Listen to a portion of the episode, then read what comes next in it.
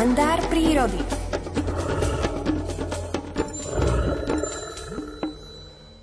Slovenskí ornitológovia vyhlásili, ktorý operenec je vtákom roka, a myslím si, že veľkú radosť tým urobili práve Miroslavovi Sanigovi, ktorý je na linke. Dobré ráno.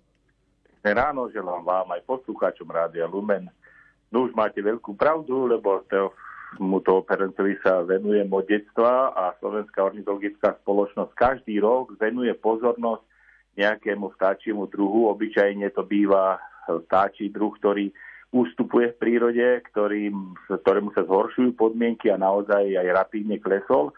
Murárik za tie roky, čo ja ho skúmam, alebo čo sa venuje mu aj širšia verejnosť, tak neklesol toľko, ale tie jeho počty sú veľmi nízke. Keď si predstavíme, že nejakých síkoriek veľkých alebo vrabcov, to si môžeme predstaviť, vrabcov je niekoľko miliónov párov a murári šedokrídlych hniezde na Slovensku v poste 30-40 párikov, tak mali by sme mu trocha venovať pozornosť a porozprávať ľuďom, že prečo práve sme si ho vybrali a kde žije, ako žije, vedieť o ňom niečo. To veľa ľudí sa ma spýta, čo ešte môžeš vyskúmať na tom vtákovi a čo tu všetko vieš. Ale práve tieto zmeny, ktoré sa dejú, klimatické a výkyvy v prírode, extrémne suchá, extrémne búrkové počasie, ktoré príde, alebo návrat zimy na kolónku mája, júna, keď tieto vtáky v tých vysokých horských polohách hniezdia, tak veľmi ovplyvňujú tú populáciu a môžu niekedy, čo som už mal také roky, to boli asi dvakrát za to moje obdobie, ktoré sa venuje Murárikovi, že vlastne znášky boli zničené a muráriky nevyhniezdili, a pri takýchto nízkych počtoch, to znamená ten rok, veľký úbytok, že tej mladej populácie nepribudne, tých mladých jedincov nepribudne v tej populácii, takže venovať sa mu. A ja som rád, že máme aj poslucháčov, ktorí mi zatelefonujú, že lezú niekde v Himalajach skalnú stenu a že je tam murárik vedľa nich, alebo ide nejaký turista tyrolskými Alpami a tiež mi dá SMS-kou, že videl za deň počas 20-kilometrovej túry Dolomitmi, talianskými niekde, že videl dvoch murárikov, tak to človeka poteší, tak všímajme si aj takéto vzácnosti, možno to nebudeme ani čakať, že ľudia, ja to chcem práve vidieť. A práve vtedy to vidíme, keď to najmenej čakáme, keď si to ani nepredstavujeme, že to tam môže byť, tak potešme sa, že aj takýto druh máme na Slovensku. A prečo ešte na Slovensku má také nízke počty? Muráriky žijú od Španielska, od Pyrenejí, Alp, Karpaty, Kaukaz a Himalaje. Takže tu na Slovensku Tatry, nízke, vysoké, Veľká Fatra, Malá Fatra, Chočské vrchy, to je najsevernejšia hranica jeho areálu. A tu má ťažšie podmienky ako napríklad v Albánsku v zime alebo v Španielsku.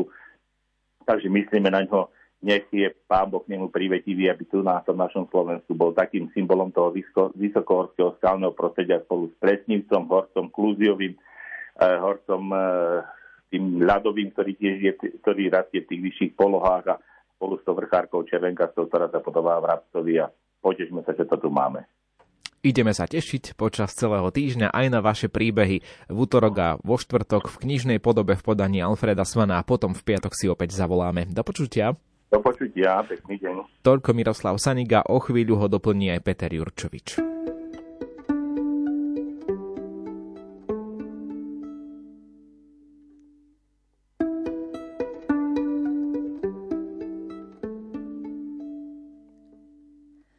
Studnička pod plánkou som tížko bdiem.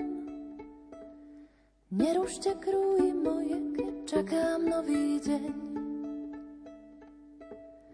Keď jablko do mňa spadne, červená sa na dne ako dráhokám. Možno dieťa zvedavé príde ku mne po tráve ovlážiť si dlane. Možno dieťa zvedavé príde ku mne po tráve ovlážiť si dlane. Vtákom hniezdom som, ich spev je mojou modlitbou. Vtákom hniezdom som, ich spev je mojou modlitbou. Na čo plánka nezrela nevyrástla, znáša trpkosť jej plodov, sa ma často dotýka. Záhradník nej chodí z rána